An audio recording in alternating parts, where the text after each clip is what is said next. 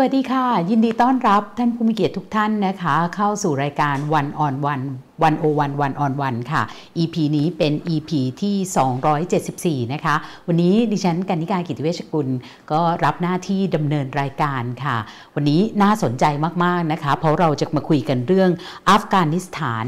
หลังตอลิบันนะคะ ซึ่งวันนี้เราได้รับเกียรติจากศาสตราจารย์ ดรจรันมารุริม ซึ่งท่านเป็นผู้เชี่ยวชาญด้านตะวันออกกลาง เคยเป็นอดีต อาจารย์คณะรัฐศาสตร์ มหาวิทยาลัยธรรมศาสตร์ และอาจารย์ปัจจุบันก็ยังเป็นคณะบดีวิทยาลัยนานาชาติอิสลามกรุงเทพที่มหาวิทยาลัยเกลิกด้วยค่ะ อาจารย์คะสวัสดีค่ะ สวัสดีครับคุณกนิกาครับค่ะ 15 สิงหาคมเมื่อปีที่แล้วเนี่ยเรนคิดว่าหลายคนก็ที่ติดตามสถานการณ์ทางการเมือง ระหว่างประเทศก็อยู่ในสภาพช็อกเหมือนกันนะคะที่ตอริบันหลังจาก 20 ปีที่เรียกว่าถูกขับออกจากอัฟกานิสถานขับจากอำนาจเนี่ยก็กลับเข้ามาส่วนรัฐบาลสหรัฐกองทัพสหรัฐรวมทั้งกองทัพชาติตะวันตกเนี่ย ออกจากอัฟกานิสถานแบบทุลักทุเลต้องใช้คำแบบนี้เลยใช่นะคะแล้วทุกอย่างก็เปลี่ยนไปหลายสิ่งหลายอย่างเนี่ย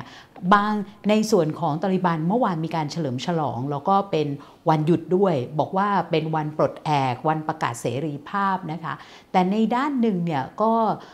มีการประท้วงเล็กๆ ของกลุ่มสุภาพสตรีที่อัฟกานิสถานที่บอกว่าคือพวกเขาถูกริดรอนสิทธิเสรีภาพ วันนี้เราอยากจะคุยกับอาจารย์มาคุยกันในภาพ เพราะว่าบางคนก็บอกว่าชาติตะวันตกเนี่ยให้ภาพที่มันเกินไปหรือเปล่านะคะ ถ้าเราอยากจะรู้เรื่องนี้จริง ๆ วันนี้ก็ชวนนะคะ ทุกแพลตฟอร์มเลยไม่ว่าจะทาง Facebook นะคะ ก็เพจ the101.world นะคะ ทาง YouTube ทาง Clubhouse นะคะ แล้วก็รวมทั้ง Twitter ด้วยนะคะ ก็สามารถติดตามได้ทุกช่องทาง และถ้ามีคำถามมีความเห็นก็ใส่เข้ามาได้เลยนะคะ เดี๋ยวในครึ่งชั่วโมงสุดท้าย เราก็จะเอาคำถามเหล่านี้เนี่ยมาคุยกับอาจารย์ด้วย อาจารย์คะ ถ้าอยากจะเริ่มต้นอย่างนี้ว่า ถ้าเราจะเข้าใจสถานการณ์ของอัฟกานิสถานตอนนี้เนี่ยเราต้องมีพื้นฐานอะไรในการเข้าใจเรื่องนี้ก่อน ครับก็อยากจะบอกคุณกนิกานะฮะในฐานะที่ทอือหือำข่าวหรือว่าสถานการณ์อะไรมาเยอะมากค่ะเราเป็นที่คุ้นเคยกัน วันนี้ก็ยินดีนะฮะได้มาคุยกับหนึ่งในผู้รู้นะฮะในทัศนะของผมก็คือ หรืออย่างน้อยติดตามค่ะนะครับ ก็อยากจะบอกว่าวิธีมองอัฟกานิสถานเนี่ยมันก็มองได้หลายแง่มุมมากนะฮะถ้ามองว่าหนึ่งปีของอัฟกานิสถาน เอ่อเป็นประเทศที่ยังคงมีปัญหาก็ใช่เช่นเดียวกันมัน ตกอยู่ในลักษณะเดียวกับอาร์เจนตินาตุรกีซิมบับเวเอ่อหรือว่าพม่าอะไรแบบเนี้ยมีลักษณะคล้ายคลึงกันนะครับ แต่ว่าในทางหนึ่งก็คือเข้มแข็งขึ้นเยอะมาก แม้ว่าครึ่งหนึ่งของประชากรยังเผชิญกับเรื่องของความมั่นคงทางด้านอาหารค่ะหรืออื่นๆหรือว่าการช่วยเหลือของกลุ่มก้อนที่เข้ามาช่วยเหลือนี่ก็ มีทั้งที่ช่วยเหลืออย่างจริงจัง ความสัมพันธ์ระหว่างประเทศ กับประเทศอื่นๆ ก็จะเห็นว่ากับรัสเซียดีมาก กับปากีสถานดีมาก กับจีนดีมากค่ะในขณะที่บางประเทศก็ยังลังเล ในบางประเทศก็โดยเฉพาะตะวันตกก็ยังมีเงื่อนไขเรื่องเสรีภาพเรื่องอะไรแบบนี้นะค่ะฮะแต่ว่าความเป็นจริงอะสมัยก่อนนั้นนะผู้หญิงมาประท้วงเนี่ยแทบจะไม่มีเลย แต่หลังจากเหตุการณ์หนึ่งปีมาเนี่ยการประท้วงมีเป็นระยะระยะ นะฮะแต่ก็ตาลิบันเองก็มีทั้งสองรูปแบบนะครับก็คือว่าเอ่อสิทธิผู้หญิงก็มีมากขึ้น แต่ในเวลาเดียวกันผู้หญิงจำนวนหนึ่งก็คุ้นเคยกับวิถีชีวิตสมัยรัฐบาลก่อน ซึ่งค่ะสหรัฐมามีบทบาทสำคัญในรัฐบาลของกรณีเนยนะฮะดังนั้นเขาก็เลยอยากจะคล้ายๆ อยากจะมีชีวิตแบบเดิม แต่ระยะหลังเนี่ยจะเห็นว่าตอริบันมาพูดว่าเอ่อ ถึงแทนที่จะจ้างผู้หญิงทำงานนะให้ผู้หญิงคนนั้นน่ะที่เคยทำงานอยู่นะไปหาผู้ชายมาหาทำผู้แทชายนมาทำแทน อาจจะเป็นญาติหรือใครก็ได้ค่ะอะไรแบบเนี้ยนะยังลักษณะแบบนี้ยังมีอยู่ ก็คือว่าแม้ว่าจะกลับมาเรียนได้ แต่ก็ยังไม่เต็มที่ค่ะเอ่อหรือว่าการตีความเกี่ยวกับสิทธิสตรีอะไรเนี่ยมันไม่เหมือนประเทศอื่นในโลกมุสลิม ซึ่งในทางกลับกันตอนนี้เราเห็นว่าอย่างซาอุดิอาระเบียตอนเนี้ย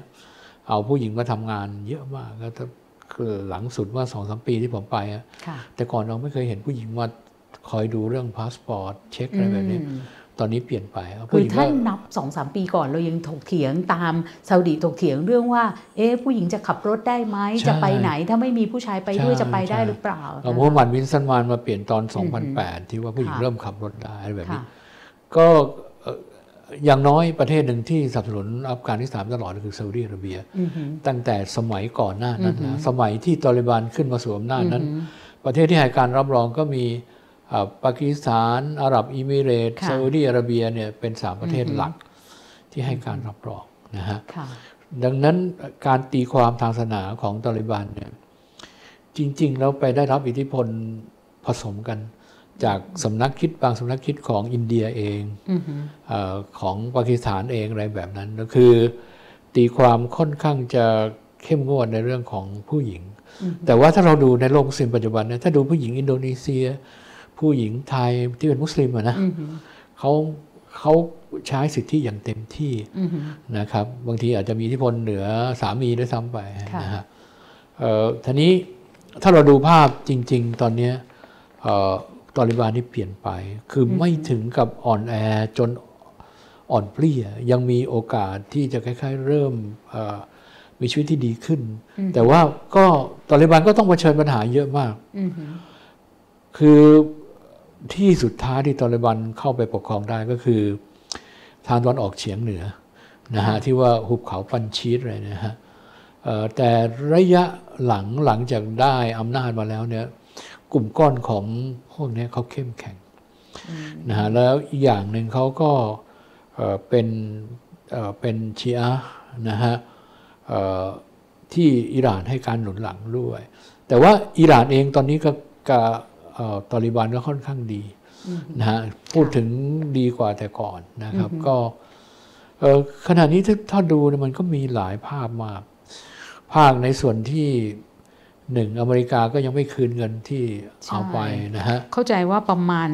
3.1 แสนล้านบาท ถ้าคิดเป็นเงินไทยนะคะ หรือประมาณ 90,000 ล้านดอลลาร์สหรัฐ ถูกต้องค่ะถูกต้อง อันนี้ก็ยังไม่คืนอือหือจะด้วยเหตุผลใดก็แล้วแต่ และยังเอาโดรนมาถล่มเอ่อคืออมือขวาของบินลาเดนที่ชื่อว่าอันสวาฮิรีอีกด้วยค่ะทีนี้ถ้าถ้าดูแบบนี้นะฮะตะวันตกก็มองว่าเอ่อที่ คล้ายๆตอริบันเคยพูดว่าจะไม่ให้กลุ่มก้อนของอัลกออิดามาอยู่แล้วเนี่ยก็แสดงว่ายังคล้ายๆเป็นส่วนหนึ่งยังอยู่นะฮะอย่างน้อยถ้าโดรนที่ถล่มอันสวาฮิรีเป็นจริงอะอันนั้นก็แสดงให้เห็นว่าหนึ่งเอ่อตอริบันยังเอ่อไม่สามารถที่จะคล้ายๆต่อกรในเรื่องของเอ่ออาวุธยุทโธปกรณ์แน่นอนอยู่แล้วนะอันเนี้ยนะฮะหรือว่าความแม่นยำของโดรน แบบเดียวกับโดรนที่เคยถล่มเอ่อเอ่อผู้นำคนสำคัญของอิหร่านนักการทหารมาแล้วค่ะสุไลมานีแบบเดียวกันเอ่อดังนั้นสหรัฐก็ยังมาจับจ้องอยู่ที่นี่อยู่แม้ว่าจะออกไปแล้ว อย่างที่คุณกนิกาพูดนี่น่าสนใจมากที่ว่าออกอย่างฉุกระหุก ใช่ค่ะแต่ก็ออแบบทุลักทุเลด้วยทุรักทุเล นะฮะแล้วแต่ทุรักทุเลนี่ถ้าย้อนไปตอนออกจากเวียดนามอะอันนั้นหนีออกทางหลังคาเลยนะฮะหลังคาสถานทูตแต่อันนี้ยังดีอย่างนี้นะก็คือว่าตกลงกันก่อน ที่น่าสนใจก็คือว่าการตกลงเนี่ยไปตกลงกับกาตาร์ทุกอย่างเอ่อข้อตกลงกับสหรัฐเจ็ดแปดข้ออะไรทุกอย่างทำที่กาตาร์หมดค่ะงั้นกาตาร์ก็รู้สึกจะเป็นรัฐมนตรีกาตาร์เนี่ยบินมา ในช่วงที่มีการเปลี่ยนผ่านอยู่อย่างเห็นได้ชัดประเทศหนึ่งนะครับก็เอ่ออย่างอื่นๆก็คือว่าโลกมุสลิมก็พยายามที่จะคล้ายๆเทคแคร์ดูแลอยู่ด้วยนะ แต่ว่าสถานภาพคือหลายๆ อย่างมันต้องเออค่อนข้างที่จะต้องใช้เวลามากในเรื่องของเศรษฐกิจที่ไม่มั่นคงอะไรเอ่อแล้วก็บางบางช่วงก็มีการพูดกันว่า อัฟกานิสถานนั้นเป็นแหล่งเอ่อยาเสพติด ค่ะทีนี้ก็มีช่วงที่ตาลิบันเข้ามาในแรกๆเนี่ยก็ทำให้ยาเสพติดนั้นน้อยลงอืมแต่ในรัฐบาลที่ผ่านมานี่ก็ไม่รู้ว่ายังมีอยู่เปล่าครับค่ะอ่ารัฐบาลเก่าที่ออกไปเนี่ยจะเห็นได้ว่าไม่สู้ตาลิบันเลยในช่วงหลังๆใช่อย่างที่คุณกนิกาพูดว่าค่ะยี่ยี่สิบปีเนี่ยไม่น่าเชื่ออนะฮะแต่เขาก็เอ่อพูดถึงคนเหล่านี้นะเขาก็เข้มแข็ง วิธีการต่อสู้ของเขาที่เป็นดินแดนหุบเขาเนี่ยเขาทำได้ดี ซึ่งระเบิดอะไรมามันก็ไปลงทิ้งเปล่าเปล่าประโยชน์ ไม่ค่อยได้ตรงเป้าเท่าที่ควร ค่ะ ซึ่งมันก็ทำให้กองทัพสหรัฐเนี่ยขอโทษนะครับคือเรียกว่ามีความไม่ไว้วางใจกับประชาชนในพื้นที่ด้วยใช่ถ้าใช่ดูสารคดีเนี่ยที่เอ่อออกมาฉายตอนช่วงที่เอ่อเอ่อ รัฐบาลตาลิบันกลับเข้ามาเนี่ยนะคะแล้วก็สหรัฐเนี่ยออกถอนออกไปเนี่ยก็คือเห็นเลยว่าก่อนหน้านี้เนี่ยคือเนื่องจากว่าจัดการกองกำลังต่างๆ ของบรรดาวอร์ลอดก็ไม่ได้ แล้วก็ใช่ใช่ตาลิบันไม่ได้ ฉะนั้นใช้วิธีระเบิดไปข้างหน้าก่อน ไม่ว่านั่นจะเป็นชาวบ้านหรือเปล่า ซึ่งก็ทำให้ชาวบ้านก็ไม่ไว้วางใจ แต่ว่าถ้าเรามองกลับมาที่เอาปัญหาในประเทศก่อนของอัฟกานิสถานนะคะอาจารย์ไล่เรียงจากปัญหาความมั่นคงเนี่ยตอนนี้ถือว่าเป็นยังไงคะเอ่อ ความมั่นคงตอนนี้ค่อนข้างดีเลย ยกเว้นเอ่อกรณีที่เป็นปัญหานะฮะอย่างเช่นกลุ่มเอ่อที่เรียกว่า ISIS K ใช่ไหมคะ ใช่ค่ะก็คือกลุ่ม Islamic State of Khorasan อือฮึเอ่อคูรซานก็เป็นดินแดนที่เชื่อมกับเอเชียกลางอะนะฮะค่ะครับระหว่างอิรักอิหร่านแล้วก็อัฟกานิสถานเนยนะครับเอ่อกลุ่มเนี้ยแต่ก่อนก็ทำงานร่วมกับเอ่อ ตอริบานซึ่งอยู่ในนั้นอยู่แล้วนะอือฮึแต่ระยะหลังเนี่ยอุดมการณ์หรืออะไรต่างๆเนี่ยอันนี้กลายเป็นหนามย่อกกเพราะว่า ISK เนี่ยเอ่อก่อกวนหลายครั้งนะฮะรัฐบาลก็หนักใจ แล้ว ISK ก็ไปเชื่อมกับกลุ่มตอริบันของเออปากีสถานนะฮะที่เรียกว่าตาริกตาลิบันนะตาริกแปลว่าแนวทาง อันนี้เขาก็เชื่อมกัน อันนี้เป็นหนามย่อกก ปัญหาความมั่นคงตอนนี้เขาไม่ได้เผชิญกับตะวันตกอือฮึแต่เผชิญกับคนที่เคยทำงานร่วมกันมาก่อน แล้วกลุ่มก้อนเหล่านี้ที่มองว่าตอริบันทิ้งอุดมการณ์ไปตกลงกับตะวันตกไปอะไรแบบเนี้ยเขาก็เลยพยายามสร้างสถานการณ์หลายสิ่งหลายอย่างนะครับ แล้วแต่อย่างไรก็ตามระยะหลัง ISK เนี่ยเวลาจะต่อสู้เนี่ยกลับไปทำลายสร้างความปั่นป่วนมากกว่าที่จะทำกับตาลิบันโดยตรง เช่นถล่มวัดซิกโอ้อย่างเงี้ยค่ะเอ่อถล่มพวกเชียร์นะฮะที่เอ่ออยู่ในประเทศ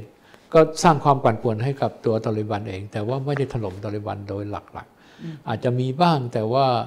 หรือหรือว่าอ่ากรณีที่ตอนที่อเมริกันอพยพอะที่ว่าไปทิ้งระเบิดอะไรแบบนี้ก็ค่ะเห็นอยู่ ทีนี้กลุ่มก้อนมันเป็นอย่างนี้นะฮะกลุ่มที่ไปกับอเมริกันไม่หมดเนี่ยก็ยังฝังใจกับ ความสะดวกสบายสมัยอเมริกันมาบริหารอยู่ คนเหล่านี้ก็ต่อต้านรัฐบาลตลอด ก็เห็นว่าเอ่อพยายามเอ่อจะคล้ายๆผู้เรียกร้องสิทธิแล้วเวลาเรียกร้องสิทธินี่ก็เข้าทางตะวันตกที่เขามองว่า คนเหล่านี้ยังไม่ได้สิทธิ รัฐบาลที่เข้ามาใหม่ ก็ไม่ให้สิทธิคือไม่มีผู้หญิงอยู่ในกลุ่มรัฐบาลค่ะความจริงก็ไม่มีมาตั้งแต่แรกและนานค่ะแล้วนะฮะแล้วก็เอ่อ รัฐบาลก็ยังเป็นรัฐบาลรักษาการอยู่ ยังไม่มีการเลือกตั้งอืมที่แท้จริงให้เห็นว่าเลือกตั้งใหม่อะไรแบบนี้นะฮะค่ะแต่ว่ากลุ่มก้อนของคนที่ปกครองก็ส่วนใหญ่ก็เป็นกลุ่มก้อนเดิม แต่ในตอริบานด้วยกันเองนี่ก็ไม่ใช่ว่าจะสมูททั้งหมดอือฮึมันมีกลุ่มที่เรียกว่าฮักกอนีอะไรแบบเนี้ยที่เอ่อนิยมคล้ายๆยังเข้ากับตอริบันชุดเก่าได้อะไรแบบนี้ค่ะอยู่ก็มีอิทธิพลอยู่ด้วยนะครับอืม แต่ที่น่าสนใจสำหรับประเทศไทยด้วยนะอือฮึถ้าเกี่ยวกับตอริบันเนี่ยค่ะคนไทยนี่ 20 ปีที่แล้วก็ทำแบบนี้เหมือนกัน ก็คือทันทีที่ตอริบันโดนอเมริกันเอ่อนำกองทัพเข้ามาเนี่ยค่ะคนไทยก็สงสารตอริบัน ก็นำเงินไปให้ สมัยก่อน 20 ปีที่แล้วก็เป็นจำนวนเยอะเหมือนกันนะฮะ ก็กลับไปก็หลายคนทั้งนักข่าวทั้งเอ่อนักการศาสนาหรือคนเชื้อไทยเชื้อสายปากี ค่ะครับก็ว่าตอริบันที่สนิทกับปากีสถานนี่อย่างหนึ่งคือเป็นเชื้อสายเดียวกันอือฮึเรียกว่าเอ่อเชื้อสายพัชตูนหรือว่าเชื้อสายประธานนะฮะอันเขาก็จะคือเวลาเขาไปเขาก็จะไปที่ชายแดนปากีสถานก่อน แล้วติดต่อรู้สึกว่าล่าสุดเนี่ยได้พบกับรัฐมนตรีของเอ่อตอริบันด้วยนะค่ะฮะก็นำเงินที่รวบรวมจากเอ่อผู้คนนะฮะที่เห็นความสิ่งที่ควรจะช่วยก็ สี่ล้านบาทไทยก็โอเคนะฮะก็เท่ากับสิบล้านอัฟกันแล้ว ก็อย่างน้อย อัฟกันนะคนเกือบ 40 ล้านคน ตอนนี้ก็น่าจะได้ 40 ล้านคนแล้ว อยู่ที่ 39 ล้านค่ะเอ่อเขาเผชิญกับปัญหาเยอะมากนะตอนเนี้ยนะฮะโด เป็ยนฉเรื่อพาะงในเชิงมนุษยธรรมใช่ไหมคะอาจารย์ หรือว่าเป็นเรื่องในเชิง เพราะว่ามักจะมีพอพอได้ยินอย่างเงี้ยเนี้ยมั่นใจว่าจะมีบางคนบอกว่า อุ๊ย อย่างนี้เดี๋ยวจะไปได้รับอิทธิพลความรุนแรงหรือว่าเอ่อเหมือนกับมีเชื้อพันธุ์ความรุนแรงมาในประเทศไทยอะไรอย่างนี้หรือเปล่าเอ่อที่เขาไปช่วยเหลือเนี่ยเป็นด้านมนุษยธรรมเลยตรงๆเลยอืมไปช่วยประชาชนแล้ว อย่างคราวที่แล้วที่เขาไปนี่เขาเขาไปดูเลยก็คือว่า ให้ซื้อเป็นข้าวของไปแจกอืมคนที่ได้รับความทุกข์ยากค่ะชัดเจนเลยนะเพราะดูดูผลด้วย แบบนี้เป็นต้นเอ่อเชื่อว่าไม่ได้เกี่ยวกับการสนับสนุนความรุนแรงหรือใดๆนะกรณีค่ะคนไทยพวกนี้ก็เป็นคนที่คล้ายๆว่าเหมือนกับรู้สึกสงสารคนที่นั่นที่ว่าในการเปลี่ยนผ่านนี้ยังมีชีวิตอยู่อย่างเอ่อที่จะต้องช่วยเหลือนะอันอันนี้อันนี้ มากกว่า เพราะว่ามันจะไม่มีเรื่องอื่นๆนะที่ที่ดูอะเพราะว่าเพราะอะไร เพราะคนเหล่านี้เป็นพ่อค้าอืมพ่อค้าวัว พ่อค้าเอ่อควาย พ่อค้าเนื้ออืมเออร่วมกับร่วมกับองค์กรทางศาสนาอะไรแบบเนี้ยค่ะงั้นไอ้เจตจำนงที่เห็นชัดก็คือว่าช่วยเหลือด้านเอ่ออความยากลำบากที่มันเกิดขึ้นอย่างน้อยก็ในช่วงนี้ แต่ว่าถ้าได้เงินจากสหรัฐคืนมาอะไรขึ้นมา สภาพจะดีขึ้น แต่ว่าความจริงหน่วยงาน หลายหน่วยงานที่เป็นระดับโลกก็เข้าไปเหมือนกันนะฮะค่ะแต่เพียงแต่ว่าการช่วยช่วยแบบเต็มหัวใจหรือเปล่าเหมือนเอ่อเคยช่วยประเทศอื่นๆนะอย่างอย่างค่ะเช่นเอ่อผมก็เคยมีโอกาสเดินไปดูชาวศรีลังกาอือหือที่เอ่อค่ายเอ่อของเขาที่เป็น displaced นะค่ะก็มีเนี่ยหน่วยงานซีด้าอะไรต่ออะไรของโลกเนี่ยเขาก็มาช่วยกัน คนที่คล้ายๆเผชิญกับปัญหา ช่วงของวิกฤตการณ์ระหว่างชาวสิงห์ขนกับชาวขมินขมินเนี่ยนะฮะค่ะพอเราไปดูในพื้นที่จริงๆก็เห็นว่าองค์กรระหว่างประเทศเขาทำงานได้ดีอือหือนะการช่วยเหลือคนอะไร แล้วเราเวลาเข้าไปค่ายก็จะเห็นว่าโอ้โหมันทุกข์ยากทรมานจริงๆเหมือนกันนะมีบาดแผลมีอะไรหลายอย่างค่ะคือตอนนั้นผมไปไปในนามเขาเรียก Good Win Visit ก็คืออาจารย์หมหายไหลในมาเลเซีย ไทยอะไรก็รวมๆกันไปเพื่อไปเยี่ยมชาวเอ่อชาว ศรีลังกาค่ะนะฮะฉะนั้นมันก็มีมุมของความสัมพันธ์อ่าแบบนี้อยู่ในเชิงมนุษยธรรมใช่อันเนี้ยเนี่ยมีค่ะมีอยู่ แล้วคือมุสลิมอะถูกสอนว่าใช่เอ่อมุสลิมทุกคนเป็นพี่น้องกัน แต่ค่ะว่าไม่ได้หมายความว่ากับพี่น้องชาวพุทธแล้วไม่ใช่นะอือหือพี่น้องชาวพุทธก็เป็นพี่น้องเราเหมือนกันอือหือเพียงแต่ว่าคำสอนเนี่ยว่า ถ้าเกิดเราเป็นมุสลิมแล้วให้เทคแคร์พี่น้องกันเองอือหือมากๆด้วยค่ะแล้วก็ในเวลาเดียวกันก็ดีคนอื่นด้วยค่ะฉะนั้นในคำว่าอุมมาหรือคำว่าเอ่อ brotherhood เอ่ออะไรพวกเนี้ยอือหือหรือว่าเอ่อหรือหรือกลุ่มก้อนอะไรก็จะมีคำว่าเอ่อคำว่าเป็นพี่น้องอยู่เยอะมากนะกลุ่มพลรภาพมุสลิมค่ะอะไรแบบเนี้ยอืมแต่ว่าในความจริงเนี่ยมันมันใช้ได้อืมคือความรู้สึกร่วมมันจะมีอยู่ ส่วนกลุ่มก้อนที่ขัดแย้งกันก็อีกเรื่องหนึ่งแต่ว่าโดยภาพรวมแล้วมุสลิมเนี่ยเขาจะเอ่อเวลาเขาตกทุกข์ได้ยากเขาก็บอกว่าเหมือนเรือนร่างเดียวกันค่ะมันทีจะนี้มีคำที่เราคุ้นเคยมากค่ะออนมุสลิมอาบราเธอร์อะไรแบบนี้ค่ะนะฮะแต่ว่าไม่ใช่เป็นศัตรูคนอื่นนะอืมค่ะกับมนุษย์เนี่ยต้องดี เพราะคัมภีร์กุรอานเนี่ยไม่ได้หมายความว่ามุสลิมจะต้องอ่านกลุ่มก้อนเดียวใครก็ได้ต้องอ่านนะฮะเพราะว่าจะพูดถึงมนุษยชาติโดยรวมครับค่ะ ทีนี้อาจารย์พออาจารย์ขยบมาถึงเรื่องเศรษฐกิจเนี่ยเพราะว่าความเดือดร้อนเออช่วงทั้งเรื่องของภัยแล้งเรื่องของโรคภัยไข้เจ็บต่างๆ รวมทั้งการที่สหรัฐอเมริกาเนี่ยยึดเงินเอ่อธนาคารกลางของเงินทุนสำรองระหว่างประเทศของอัฟกานิสถานเอาไว้เนี่ยปัญหาเศรษฐกิจตอนนี้ที่นั่นเป็นยังไงบ้าโอ้งที่คะตอนนี้เอ่อปัญหาเศรษฐกิจนี่ถูกวิพากษ์ว่าจะยิ่งหนักหน่วงขึ้น เหมือนกับหลาย ๆ ประเทศที่กำลังจะโดนอย่างที่พูดไปแล้วเนี่ยค่ะ กรณีอาร์เจนตินากรณีของเอ่อตุรกีซิมบับเวกรณีตุรกีเอ่อกรณีพม่าอะไรแบบเนี้ยนะฮะหรือว่าเมียนมาเอ่อมันมีลักษณะที่เอ่อถ้าดูเศรษฐกิจของโลกเขาจะพิพากษ์ว่ากลุ่มก้อนเหล่านี้ต่อไปเนี่ยจะได้รับความยากลำบากมากขึ้นหนึ่งการช่วยเหลือจากต่างประเทศไม่ได้ไม่ได้ต่อเนื่องนะฮะแม้ว่าจะมีความสัมพันธ์ที่ดีกับจีนค่ะกับอะไรก็แล้ว แต่สองสหรัฐก็ยังเก็บเงินนี้ไว้นะฮะเอ่อประการที่สามเอ่ออุทกภัยหรือว่าเอ่อเกิดแผ่นดินไหว ซึ่งมีคนตายเป็นจำนวนใช่มากเลยนะฮะค่ะอันนี้ก็ยิ่งซ้ำเติมสถานภาพเดิมนะครับ แล้วพูดถึงว่าถ้าโลกมุสลิมจะเข้ามาอุ้มชูก็ได้ในระดับหนึ่งนะฮะความจริงมันมีประเทศที่ร่ำรวยน้ำมันอยู่อะโดยเฉพาะประเทศแถบอ่าวเปอร์เซียค่ะที่เขาเรียกกันว่าเอ่อรัฐกษัตริย์อืมเรียกว่า Irish monarchy อะไรแบบเนี้ยนะก็กลุ่มก้อนเหล่านี้เขาก็มีเงินที่จะช่วยเหลือ ถ้าเราดูเอ่อสำนักข่าวที่ติดตามเรื่องของตอริบันตลอดเลย ก็คืออันเยซีโรซึ่งเขาก็จะลงข่าวอ่าโดยตลอด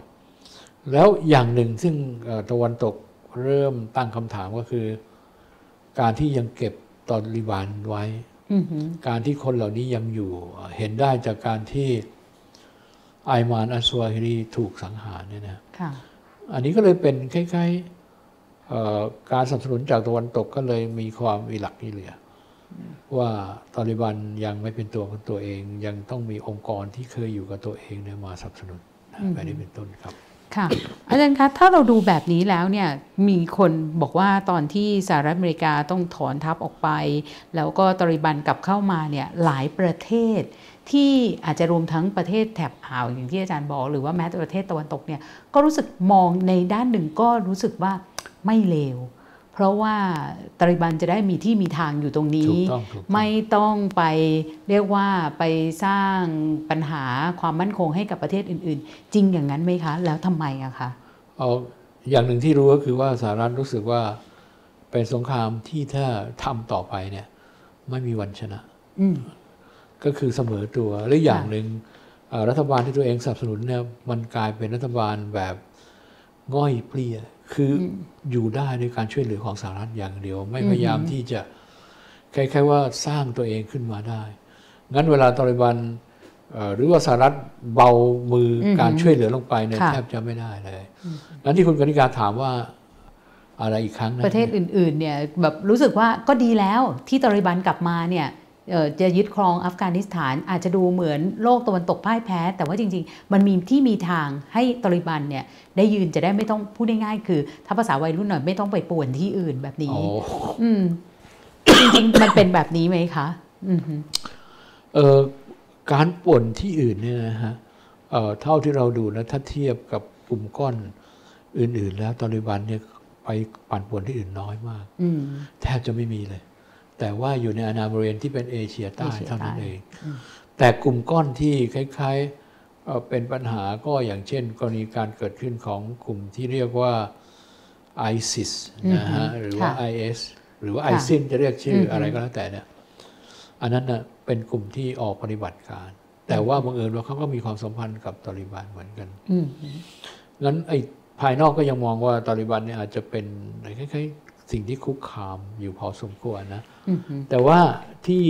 เอ่อกนิกาพูดไว้ว่าเออคล้ายๆจะได้อยู่ในแวดวงอืมจะได้ไม่ต้องไปทางอื่นเนี่ยใช่ใช่อันเนี้ยถ้าพูดถึงเอ่อบทบาทของตอริบันกับเพื่อนบ้านอาจจะเป็นไปบ้างนะฮะกับเอ่อบรรดาเช่นกับอิหร่านกับอะไรแบบนี้เคยมีปัญหากันค่ะนะฮะแต่เคยเพราะว่าตอริบันเคยสังหารนักการทูตอิหร่านไปหลายคนในในสมัยที่ตัวเองอยู่ในอำนาจ ค่ะครับหรือว่าการตีความศาสนาที่คล้ายๆเอ่อเคร่งครัดเกินกว่าคำสอนศาสนาอะไรแบบเนี้ยอันอันดูนั่นถูกวิพากษ์วิจารณ์งั้นจึงไม่แปลกว่าตอนเตลิบันเข้ามาสมัยแรกเนี่ย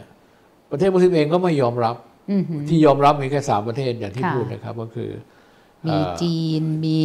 เอ่อปากีสถานอ่านะคะ แต่ในช่วงแรกเนี่ยที่ยอมรับตอนขึ้นมาใหม่ๆก็คือซาอุดีอาระเบียค่ะ งั้นแสดงว่าซาอุดีมันก็ยอมรับแนวทางเขาเหมือนกันในตอนนู้น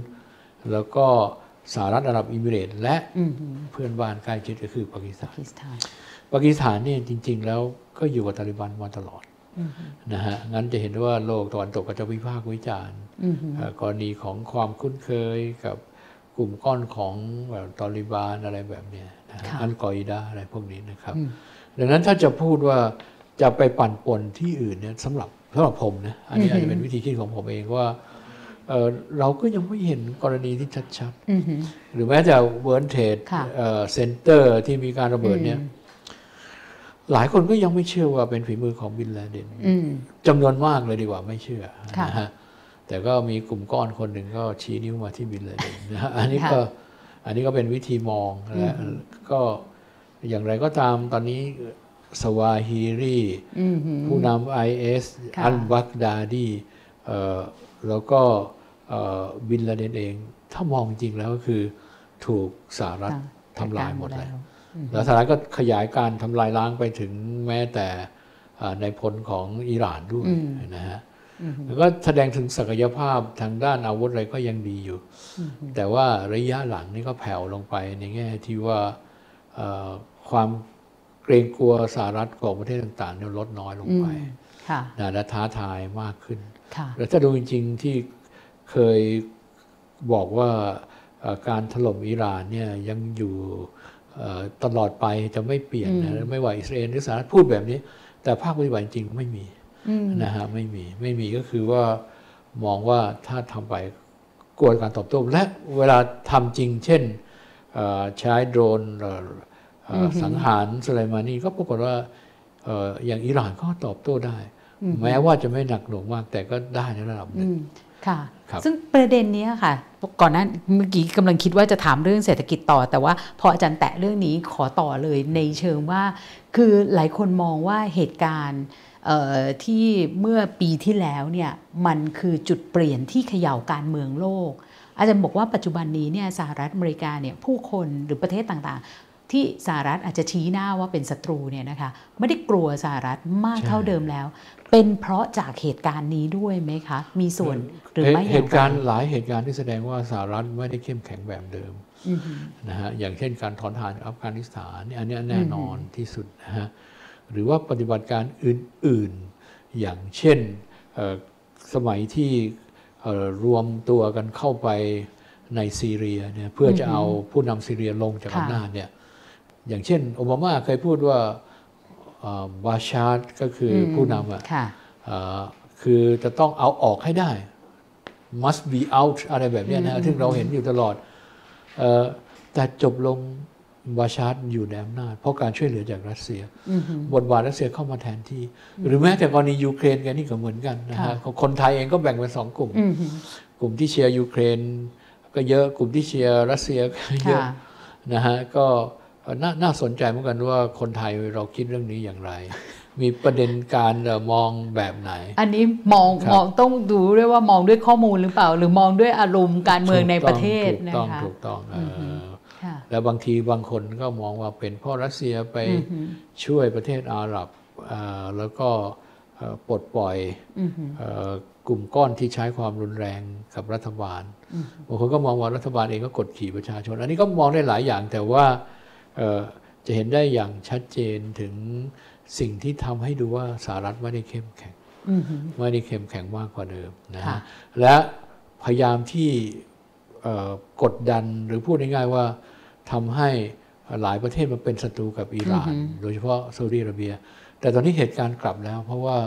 ซาอุดิอาระเบียกับอิหร่านคุยกันค่ะกลับมามีความสัมพันธ์ที่เดิมที่ค่อนข้างดีโดยมีอิรักเป็นตัวกลางอืม งานโลกก็เปลี่ยนไปพอสมควรค่ะเราก็เอ่ออย่างซาอุดิอาระเบียเป็นประเทศที่ซื้ออาวุธจากสหสรัหฐรัฐมากที่สุดเป็นแสนล้านไม่ค่ะเคยมีนะฮะแต่แต่ว่ามูฮัมหมัดบินซัลมานเขาก็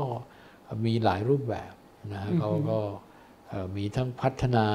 อือฮึแล้วก็มีทั้งการเปลี่ยนผ่านที่อาจจะบางคนอาจจะเห็นด้วยนะฮะอือฮึหรือว่าบางคนอาจจะไม่เห็นด้วยก็มีเหมือนกันค่ะนะครับ แต่ก็ อย่างน้อยซาอุดิอาระเบียก็เปลี่ยนไปคือหนึ่งไม่ได้ขึ้นอยู่กับสหรัฐแบบเดิมอือฮึเอ่อที่ต้อนรับทรัมป์อย่างยิ่งใหญ่อือหือมีคอนเสิร์ต มีอะไรแบบนั้น ตอนนี้ไม่ใช่ละค่ะอ่าเราจะเห็นว่าปฏิกิริยาที่มีต่อไบเดนก็เย็นชาอือหือหรือว่าอื่นเย็นชาแล้วก็เริ่มหาพันธมิตรมากขึ้นอือฮึโดยเฉพาะเอเชียตะวันออกเฉียงใต้ค่ะการที่เขาให้ลืมความหลังอือฮึ 32 ปีของความขัดแย้งนี้ก็เช่นเดียวกัน ก็แสดของงให้ไทเห็ยนใช่ไหมคะใช่อ่าฮะคือตอนนั้นเขาอายุอืมแค่สามขวบตอนที่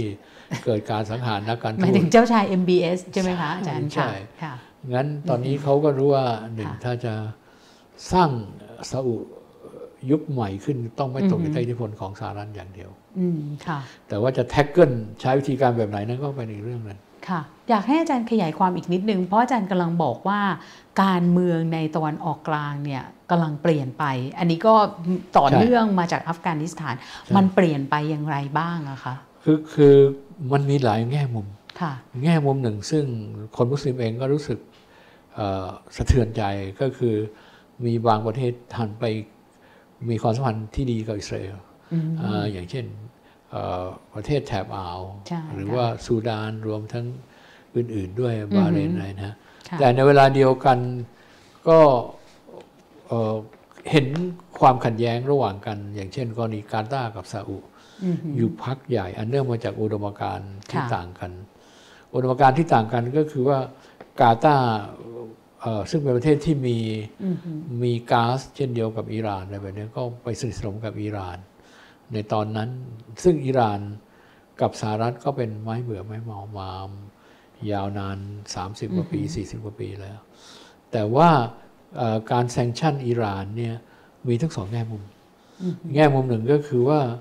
แซงชั่นด้านเศรษฐกิจอิหร่านสุดจริง แต่เวลาเดียวกันอิหร่านก็กลายเป็นประเทศที่มีนักวิทยาศาสตร์เยอะมากอืมยาที่ถูกความหวานก็ทำเองได้ค่ะแล้วก็ทำอาวุธยุโทโธปกรณ์ ซึ่งอยู่ในระดับที่ดีค่ะ แม้ว่าอาวุธยุทโธปกรณ์ของอิหร่านเขาบอกว่าไม่ได้มีมากมายมีแค่เท่ากับประเทศกาตาร์เท่านั้นเองอืมแต่ว่าพลังของคนเอ่อความเป็นผู้นำเอ่อฝ่ายชีอะห์อะไรพวกเขาเขาก็เอ่อสามารถยืนหยัดอยู่ได้อืมและค่อนข้างดีก็คือเอ่อการต่อรองเรื่องนิวเคลียร์เรื่องอะไรนี่เขาก็ไม่ได้น้อยหน้านะฮะเอ่ออย่างไรก็ตามแต่ก่อนเนี่ยโลกมุสลิมมาแบ่งเป็นสองขั้วคือเอ่อ กลุ่มก้อนที่นิยมอิหร่านค่ะมีอยู่อ่าครับกับกลุ่มก้อนที่นิยมซาอุและในความเป็นจริงอิหร่านนี่ก็แสดงอิทธิพลในตะวันออกกลางเยอะมาก เข้าไปช่วยกรณีการความขัดแย้งระหว่างเยเมน เข้าไปช่วยอิรักนะฮะหรือพูดง่ายๆว่าอิรักซึ่งสหรัฐนำเอกราชมาให้อ่าและหลังจากเอ่อเกิดการลุกรานอื่นๆเนี่ยนะฮะค่ะแล้วก็เอ่อ สร้างประเทศช่วยนะฮะในการเปลี่ยนผ่าน แต่กลายเป็นว่าหลังจากนั้นเอ่ออิหร่านกลับไปมีอิทธิพลในอิรักอืมโดยเฉพาะนักการศาสนา เหตุผลก็เพราะว่าเขาเป็นกลุ่มก้อนที่เป็นเอ่อชีอะห์ด้วยกันอืมนะฮะค่ะซึ่งเขาผูกพันกัน แล้วก็นอกจากนครมักกะแล้ว ศาสนสถานสำคัญของฝ่ายชีอะห์เนี่ยเอ่อเขาไปอยู่ที่อิรักหมดนั้นร้อยละหกสิบของคนอิรักนี่ก็เป็น ชีอะห์ค่ะนะฮะงั้นแสดงว่าตอนนี้เราไม่สามารถใช้แว่นเดิมที่มองการเมือง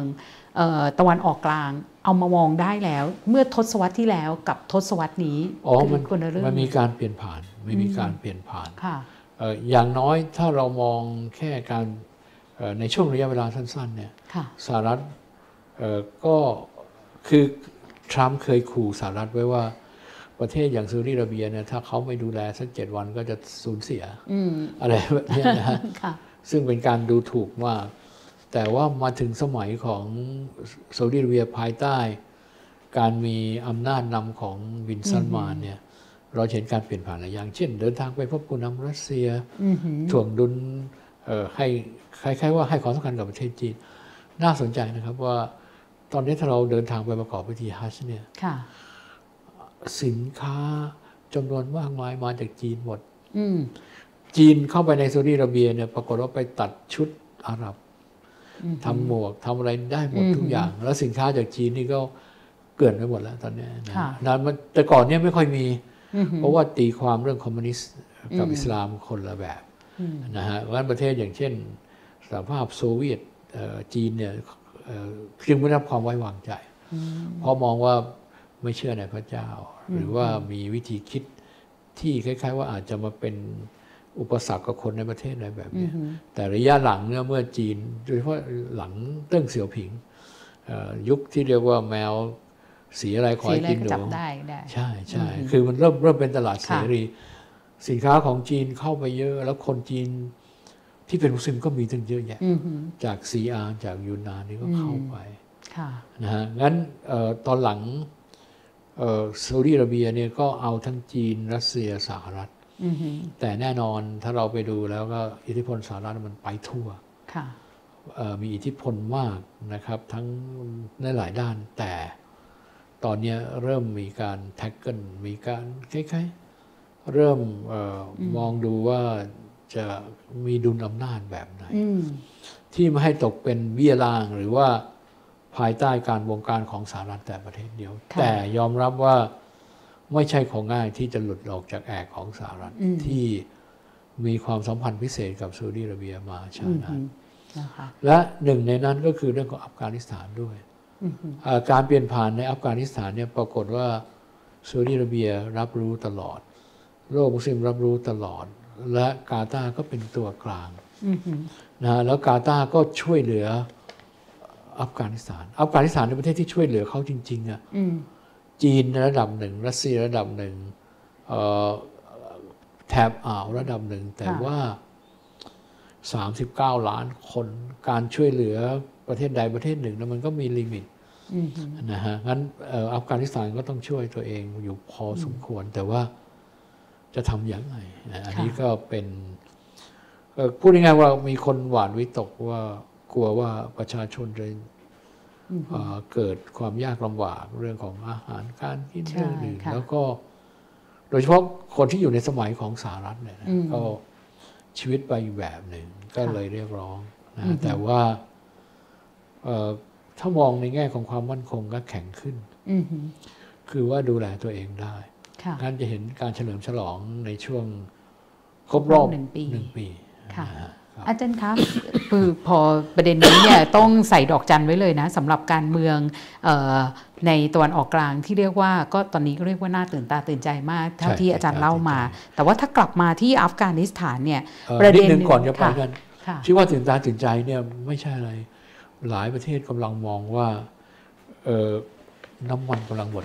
อืมจากประเทศตัวเอง อย่างค่ะเช่นซาอุดิอาระเบียเอ่อคูเวตในประเทศต่างๆเนี่ย งั้นเขาจึงเตรียมทุกอย่างว่าวันหนึ่งถ้าน้ำมันไม่มีแล้วเนี่ยอืมประเทศทำยังไงงั้นเขาจึงเปลี่ยนหลายอย่างหนึ่ง หันกลับให้คนในประเทศ เป็นแรงงานของตัวเองมากขึ้น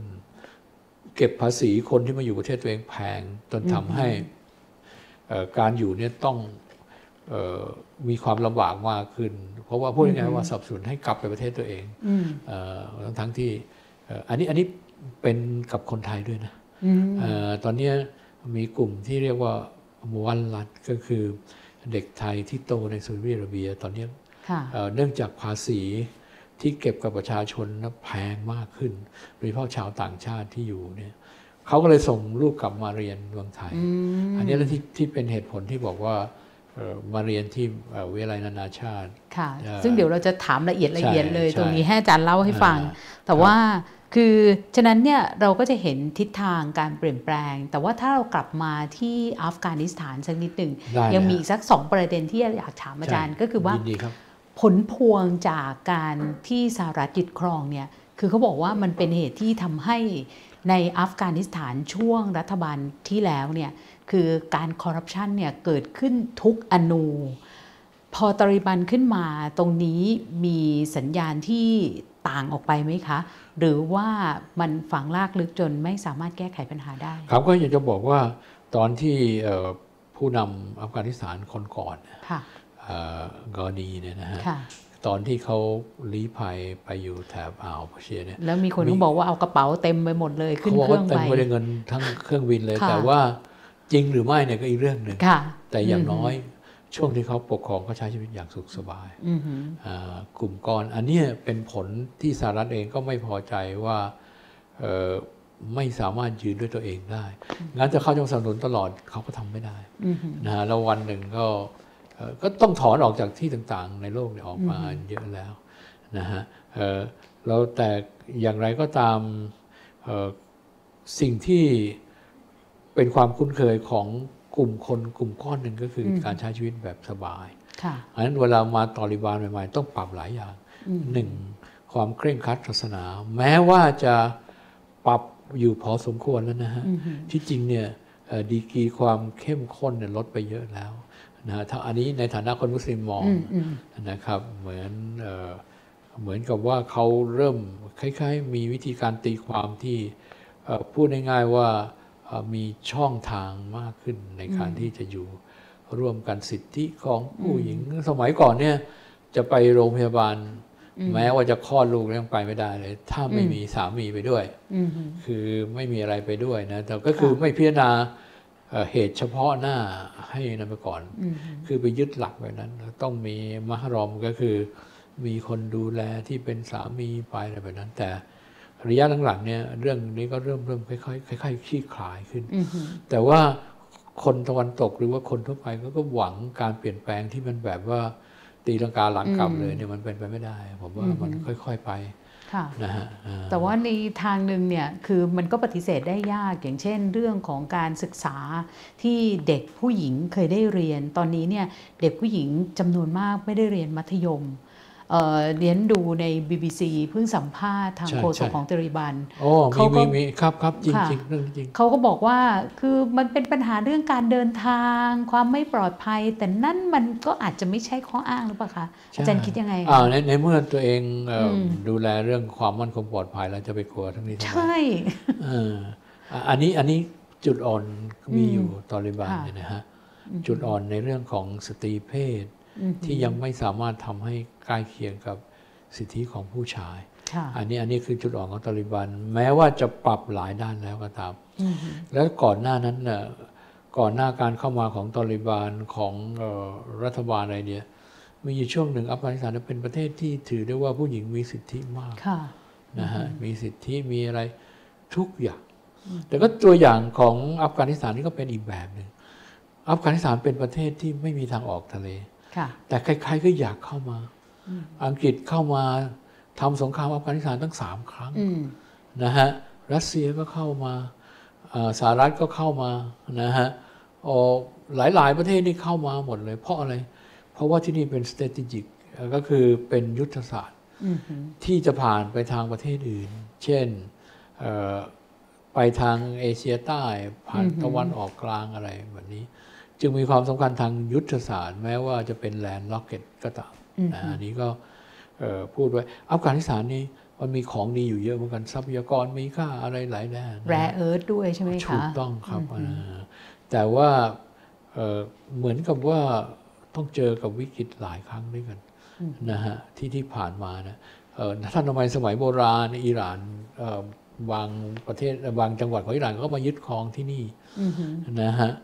คือผ่านคนภายนอกที่เข้ามาเนี่ยเยอะมาก นะครับ ก็ถ้าพูดไปก็เหมือนอินเดียกันอืมอินเดียเนี่ยจีนพื้นเมืองก็เคยเข้ามาค่ะมุสลิมอัฟกันก็เคยเข้าไปเอ่อแม้แต่อเล็กซานเดอร์ก็เข้ามานะเยอะแยะไปมากเลยอันนี้ก็เลยก็บอกว่าก็เลยกลายเป็นที่รวมของอารยธรรม เพราะว่ามาบรรจบกันที่นี่ค่ะอันนี้ก็เป็นข้อดีที่หลงเหลืออยู่นะฮะค่ะถ้าอย่างนี้เราจะมองอนาคตของอัฟกานิสถานจากนี้อย่างไรได้บ้างอะคะ อัฟกานิสถานตอนนี้หนึ่งที่มองก็คือว่าถ้าอัฟกานอัฟกานิสถานต้องการการยอมรับจากอย่างน้อยจากประเทศตะวันตก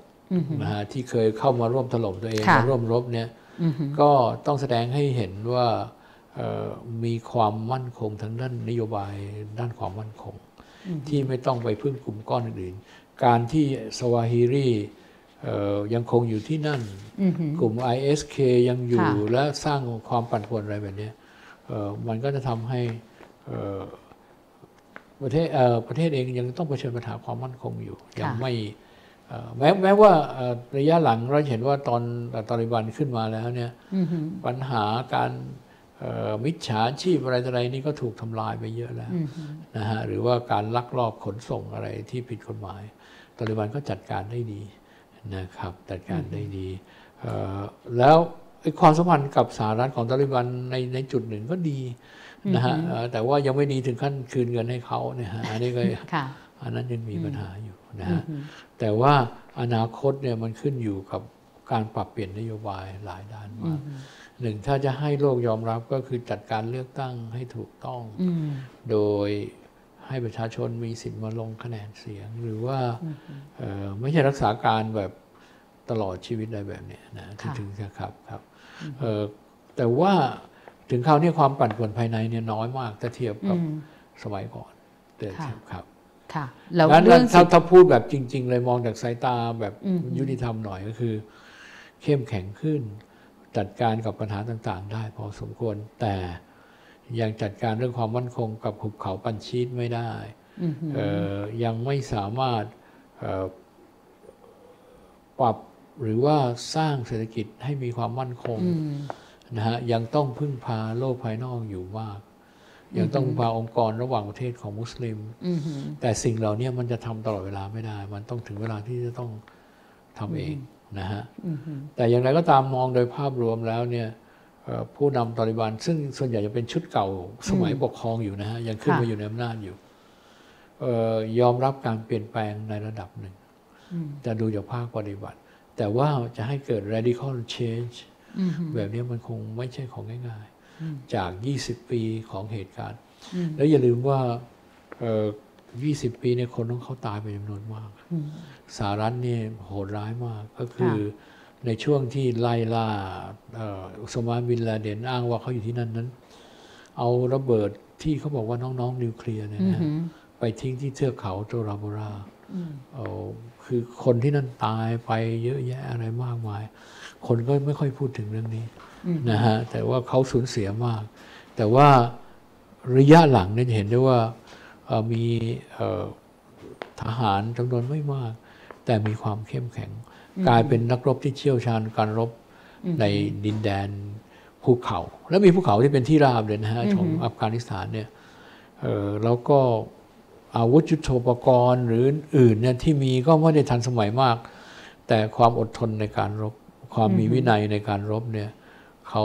ถือได้ว่าเป็นหนึ่งในกลุ่มก้อนที่เข้มแข็งมากนะฮะอันดูหรืออย่างหนึ่งเขาได้อำนาจมาโดยไม่ต้องใช้กระสุนแม้แต่นัดเดียว เวลาเขาบุกถึงกรุงคาบูลแล้ว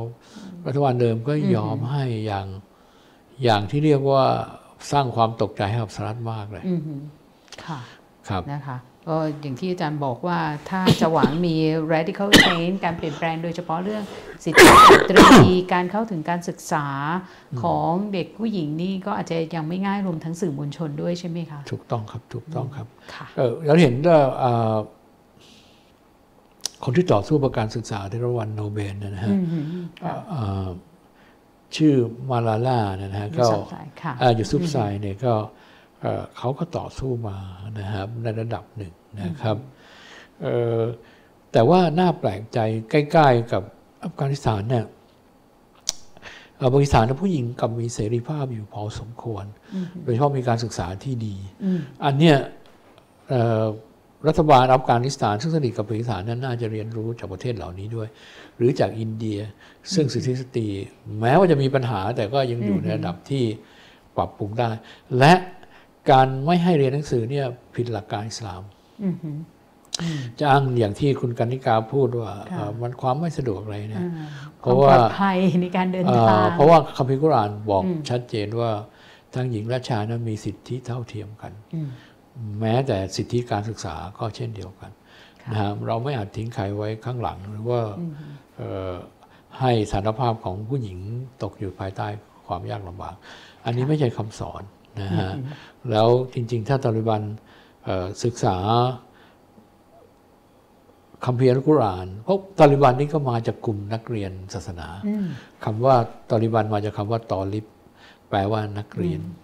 ตอลิบันก็คือนักเรียนที่คล้ายๆเป็นกลุ่มก้อนอะไรแบบเนี้ยนะฮะที่เอ่อที่พัฒนามาขึ้นมา และการพัฒนาขึ้นมาของตอลิบันนั้นก็พัฒนามาจากการช่วยปลดปล่อยผู้หญิงอืม ที่พวกขุนศึกเอาไปข่มขืน แล้วเขาไปปลดแอกมาได้อะไรแบบนี้คือเขาผ่านการต่อสู้ที่ช่วยเหลือคนมาก่อนนะฮะในส่วนดีของตอลิบันนั้นมีอยู่นะฮะไม่ใช่ว่ามองแต่ด้านที่เป็นด้านลบอย่างนี้ค่ะครับครับ ซึ่งเขาคงต้องกลับไปคิดถึงประเด็นเหล่านั้นด้วยนะคะถูกต้องครับค่ะ ก็ต้องอยากเห็นแบบนี้ ทีนี้เนี่ยช่วงนี้ค่ะ อาจารย์คะอยากจะขอมาฟังสิ่งที่เมื่อสักครู่อาจารย์เกริ่นไว้ว่าเออตอนนี้เนี่ยซาอุดิอาระเบียเปลี่ยนแปลงไป แล้วก็ออกไปนอกประเทศมากขึ้น ซึ่งก็รวมถึงการส่งนักเรียนนักศึกษามาเรียนด้วยเลยอยากฟังเรื่องที่เกี่ยวกับวิทยาลัยนานาชาติอิสลามกรุงเทพที่อาจารย์เป็นคณะบดีอยู่อะค่ะใช่ซึ่งอาจารย์บอกว่าเป็นการเปลี่ยนแปลงมาก ๆเลย ครับก็เอ่อคือคือมีเอ่อนักคิด ที่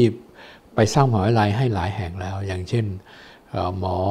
กระแสชนะวงศ์เนี่ยเขาเป็นได้รับรางวัลแม็กซ์ใสค่ะๆเคยเป็นทั้งรัฐมนตรีสาธารณสุขอือหือรัฐมนตรีทบวงมหาวิทยาลัย รัฐมนตรีใช่ค่ะต่างประเทศนะครับเอ่อแล้วแล้วก็รัฐมนตรีเอ่อสำนักนายกรัฐมนตรี ก็ประสบการณ์เคยสร้างมหาวิทยาลัยนครพนมอือหือมหาวิทยาลัยนราธิวาสคือวิสัยทัศน์ที่มองออกไปข้างนอกเนี่ยค่อนข้างดี เคยไปช่วยเหลือ ชาวลาวชาวอะไรนะฮะนะก็คือว่าคือมองคนเป็นเอ่อประชาชนของโลกนะฮะแล้วก็มองเหตุการณ์พอดีเลยก็คือ การคิดตั้งวิทยาลัยนานาชาติปรีดีพนมยงค์เนี่ยคือเป็นความคิดของผู้บริหารมหาวิทยาลัยซึ่งคนหนึ่งเป็นจีน คนหนึ่งเป็นไทยนะฮะค่ะชาวจีนเนี่ยเขาก็มองถึงเอ่อความสำคัญของประชากรมุสลิมในโลก ซึ่งมีอยู่เอ่อ หนึ่งหนึ่งจุดแปดพันล้านคนนะฮะใช่จากเดิม 1.6 พันล้านค่ะตอนเนี้ยเยอะมาก แล้วโลกมันเป็นโลกาภิวัตน์แล้วนะครับ แล้วเอ่อในภาคใต้ของไทยเนี่ยเรามีการเรียนที่เรียกว่าอาหรับศึกษาเอ่ออหรือว่าเอ่อหรือว่าอิสลามศึกษา แต่ว่าที่ผ่านมาก็คือเด็กเวลาจบแล้ว โอกาส ในด้านตลาดการทำงานเนี่ยมันมีมีจำกัดหน่อย ส่วนใหญ่ก็จะเป็นอาจารย์สอนปอนเนาะค่ะหรือว่าอื่นๆนะฮะ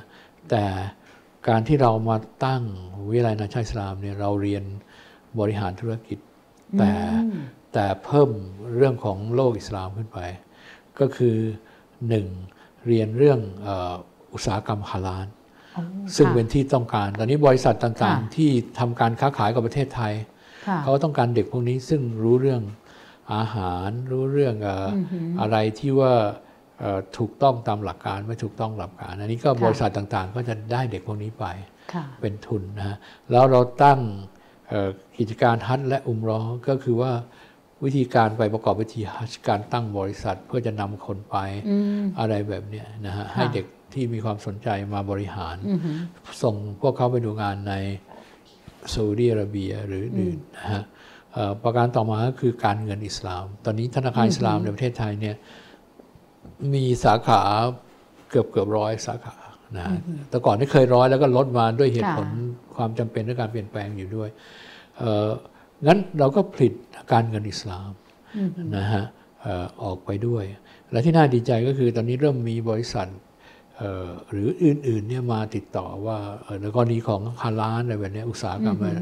ทางบริษัทก็อยากได้เด็กพวกนี้เข้าไป อาจารย์คะส่วนใหญ่นักเรียนที่มาเรียนมาจากไหนอะคะตอนนี้มีเป็นเด็กไทยหรือว่าเด็กไทยที่มาจากทั่วประเทศ โดยเฉพาะอย่างยิ่งสามจังหวัดภาคใต้อือหือฮะคือเด็กอาจจะมองทางเรื่องมากขึ้นค่ะประการต่อมาก็คือเด็กจากซาอุดีอาระเบีย ที่เมื่อสักครู่อาจารย์บอกก็คือว่าเพราะเป็นพ่อแม่ไทย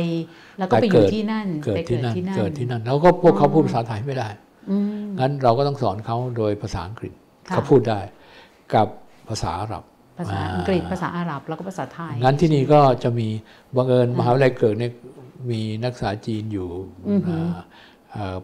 ถ้านับนับจำนวนน่าจะเป็นพันคนแล้ว แต่ค่ะเนื่องจากโควิด ตอนนี้ก็มาไป 500ค่ะอยู่ 500 กว่าคนแล้วก็มากกว่า แล้วก็เอ่อ บรรยากาศมันเป็นนักศึกษาจีนที่มานี่นับถืออิสลาม หรือว่าเพราะว่าก็จะมีเอ่อนักศึกษาจีนคอย่างซินเจียงหรือว่าครับหรือว่าในซีอานผสมกันเองผเยอะสมกันอ๋อนะฮะผสแต่ว่ากันส่วนใหญ่ค่ะไม่ใช่มุสลิมค่ะส่วนใหญ่ไม่ใช่มุสลิม แต่ว่าเขาทำการค้าเก่งอยู่แล้วใช่ไม่ว่าใช่ถึงแม้ว่าจะเป็นมุสลิมหรือไม่เขาสามารถเอานักศึกษาเข้ามาเรียนได้ค่ะเยอะดังนั้นจึงมีวิทยาลัยนานาชาติที่เป็นจีนอืมศึกษาเลย แล้วก็การเรียนการสอนภาษาจีน นะและที่นั่นก็มีวิทยาลัยเอ่อของอาจารย์นันทนา นันทวโรพาสด้วย อันนั้นก็คือการสื่อสารการการเมืองสื่อสารกันอันนี้ก็มีนักศึกษาอยู่เยอะพอสมควรอืมนะฮะค่ะก็เอ่อแล้วเกิดก็มีวิชาทั่ว ๆ ไปอยู่แล้วค่ะนะฮะอันนี้ก็เป็นมหาวิทยาลัยเอกชนที่เก่ามากนะฮะแล้วก็เอ่อทำมานานแล้วค่ะก็ก็เลยจะบอกว่าเอ่อตอนนี้เราก็เลยทำตลาดในแง่ที่ว่า เอ่อเด็กไทยที่เรียนอยู่ในต่างประเทศอือหืออย่างเช่นตอนนี้มีในจอร์แดน 500 คนค่ะมีอยู่ในเอ่ออียิปต์เด็กมุสลิมเรียนอยู่ 3,000กว่าคนอืเนี่อยหือเราก็จะไปเชิญชวนคนเหล่านี้ว่าถ้าจบปริญญาตรีแล้วมาต่อปริญญาโทกับเรา ต่อปริญญาเอกกับเราค่ะนะเพราะว่าเขาสามารถใช้ภาษาอาหรับได้ภาษาอังกฤษได้ค่ะได้งั้นอาจารย์ที่เรามีก็ต้องเป็นคนที่รู้ทั้งสามภาษาอือหือหรืออย่างน้อยก็สามารถรู้ภาษาใดภาษาหนึ่งที่ ค่ะคล่องแคล่วอันนี้ก็เป็นที่ดีก็คือว่าจำนวนนักศึกษานี่เอ่อตอนนี้เพิ่มขึ้นเยอะค่ะเลยนะครับคือเพิ่มขึ้นโดยเฉลี่ยปีละร้อยคน ความน่าสนใจนี้เนี่ยเอ่อความทั้งความสัมพันธ์ แล้วก็การที่โลกมุสลิมเปิดกว้างมากขึ้นในเชิงอุตสาหกรรมและเศรษฐกิจ อันนี้เป็นเพราะว่าความสัมพันธ์ที่ดีขึ้นระหว่างไทยกับซาอุดิอาระใช่เบียด้วยไหมแล้วคะวันบังเอิญเอ่อ การเปิดวิทยาลัยเนี่ยเป็นช่วงที่เรามีความสัมพันธ์ดีกับซาอุดิอาระเบียอืมงั้นเราก็เลยไปเยือนซาอุดิอาระเบียอืมเอ่อไปทำ MOU กับค่ะมหาวิทยาลัยของเขาหลักสูตรของเขาอืมเอ่อแล้วเขาก็เริ่มให้คนเข้ามาประเทศไทยมากขึ้นอืมนะฮะค่ะอ่าแล้วก็เราก็เชิญคนอาหรับมาช่วยคล้ายๆ คนที่สอนอยู่ในมหาลัยในอาหรับเนี่ยค่ะนะฮะอืม ที่มีความรู้ถ่ายทอดได้ก็มาแลกเปลี่ยนกัน ก็เป็นโอกาสของของอ่าน้องๆที่เอ่อเป็นมุสลิมที่จะใช่มีโอกาสใช่ทางการศึกษา แล้วก็โอกาสทางการงานมากขึ้น สมัยก่อนช่วงหนึ่งเนี่ยการจำได้มีเอ่อคนอาจจะบอกว่าอาพออย่างที่อาจารย์บอกก็อาจจะไปเป็นครูสอนศาสนา แต่ต่อมาอาจจะกระเถิบมากขึ้นเมื่ออาจจะเป็นเป็นเป็นล่ามเมื่อถูกคนต้องตะวันเลยออกกลางเนี่ยมารักษาพยาบาล ในโรงพยาบาลเอกชนในประเทศไทย แต่ตอนนี้เนี่ยโอ้โหพออาจารย์บอกมานี่โอกาสทางอาชีพนี่เยอะโอ้เลยตอนนี้ตอนนี้คือวันนี้เราไปเปิดงานการอัญเชิญพระมหาพิกุรอานที่โรงแรมค่ะโดยเอ่อรัฐมนตรีเอ่อวัฒนธรรมนะคุณอิทธิพลคุณปื้มอือฮึมาค่ะเอ่อ